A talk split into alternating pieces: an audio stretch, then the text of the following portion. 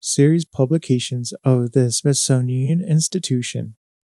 Smithsonian Studies in Air and Space Number 2 United States Women in Aviation through World War I by Claudia M. Oakes. Aerial photography from Photations. Visit photations.com and www.photationstore.com for more fine art photography. Help support this series by visiting. Katherine Stinson. Katherine Stinson, the fourth woman in the United States to obtain a pilot's license, was the oldest in a family of four prominent aviators. Her brother Jack was an early flyer.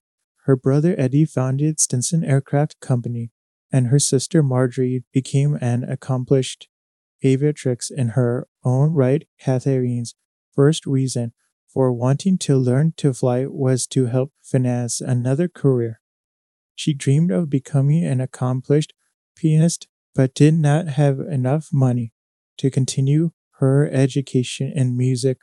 After reading that aviators were earning substantial prize money for exhibition flights, she decided to try this method. By the time she learned to fly, however, she had come to love it so much that she abandoned her thought of a career in music and devoted herself instead to aviation. Finding an aviation school wasn't easy. Several that she tried went out of business before her instruction could begin. Finally, she went to Chicago, where she joined Max Lillie's spring class at Cicero Field. She received her license on 24 July 1912 after qualifying in a Wright B. She decided to wait a year before beginning exhibition flying because she was so young, only 16, but she continued practice flying in July 1913. She began her exhibition career in Cincinnati, Ohio, and from that time on flew in meets all over the country. Katherine became the first woman authorized to carry airmail. She established this record 2327 September 1913 while she was appearing at the Helena, Montana Fairgrounds. The Helena postmaster had telegraphed the post office department in Washington, D.C., requesting sanctioning of an airmail route from the fairgrounds to the federal building in downtown Helena. Permission was granted, and the route was officially numbered 663,002. Katherine was sworn in as pilot, and in the four days she flew the route, she carried 1333 postcards and letters. Throughout 1913 and 1914, Katherine appeared all over the United States. In August 1914, she and her sister Marjorie, who had just graduated from the Wright School of Aviation, flew together for the first time at a meet in Kansas City, Missouri. The Stinson family had moved to San Antonio, Texas, by then, and during that following winter, Katherine and Marjorie began giving flying instruction there, promoting aviation in local schools, organizing model airplane clubs, and giving plane rides to school children. They also gave flying lessons to their brothers Jack and Eddie. Katherine was asked to participate in the 1913 Rose Parade in Pasadena, California, with her aircraft decorated with roses, she flew along over the parade route. In March 1915, the famous aerobatic flyer Lincoln Beachey was killed, and Katherine purchased the 80 Gnome rotary engine from Beachey's aircraft. She had this engine installed in a tractor biplane which was being built especially for her by the Partridge and Keller airplane company, she also hired Beachey's mechanic. On 18 July 1915, at Cicero Fields in Chicago, Katherine became the first woman in the world to loop the loop.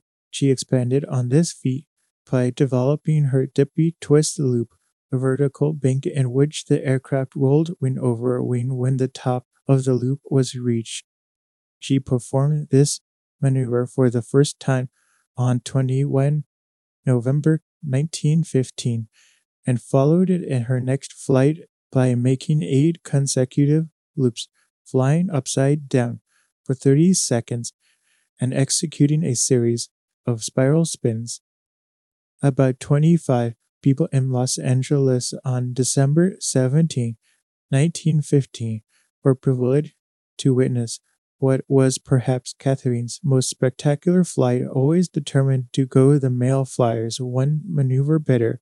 Katherine started planning this flight after she heard that Art Smith had looped the loop at night, leaving behind him a trail of fire. Katherine attached magnesium flares to her aircraft and traced the letters Cal in the night sky. Then she looped, flew upside down, and dropped in a spiral to within 100 feet of the ground, trailing lovely showers of sparks. By this time, the Stinsons had formally established an aviation school in San Antonio on their own private flying field. They had 14 students in January 1916. Katherine was now able to afford another aircraft for her exhibition work. She rented a tractor by plane from EM. Matty Laird taking this plane with her when sailed from San Francisco in December 1916 for a tour of Japan and China. She stayed in the Orient six months and was the first woman to fly there. At the outbreak of World War I, Katherine wanted to enlist as a military aviator, but she was rejected because of her sex. Undaunted, she sought to put her flying to good use for her country by working for the Red Cross and Liberty Loan Drives.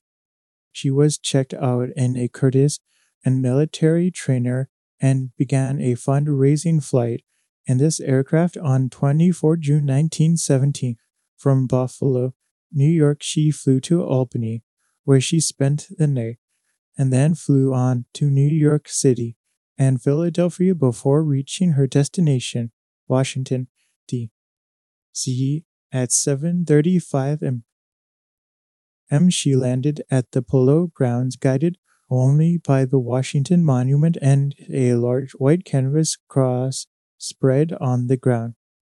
The total distance she had eh, covered was 670 miles, her longest flight to date. She was presented with a dollar in the amount of 50,000 check, which she immediately turned over to the Treasury Department for the Red Cross Fund. Along her route from Buffalo to Washington, Katherine had dropped cards encouraging people to make contributions.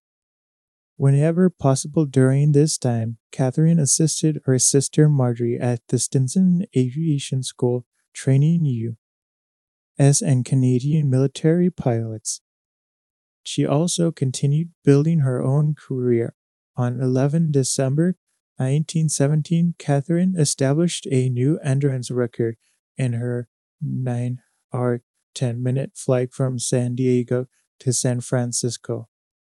Only a few months later, on 23 May 1918, she set another distance an endurance record with the 601 763 mile flight from Chicago to Binghamton, New York, in 10 hours 10 minutes.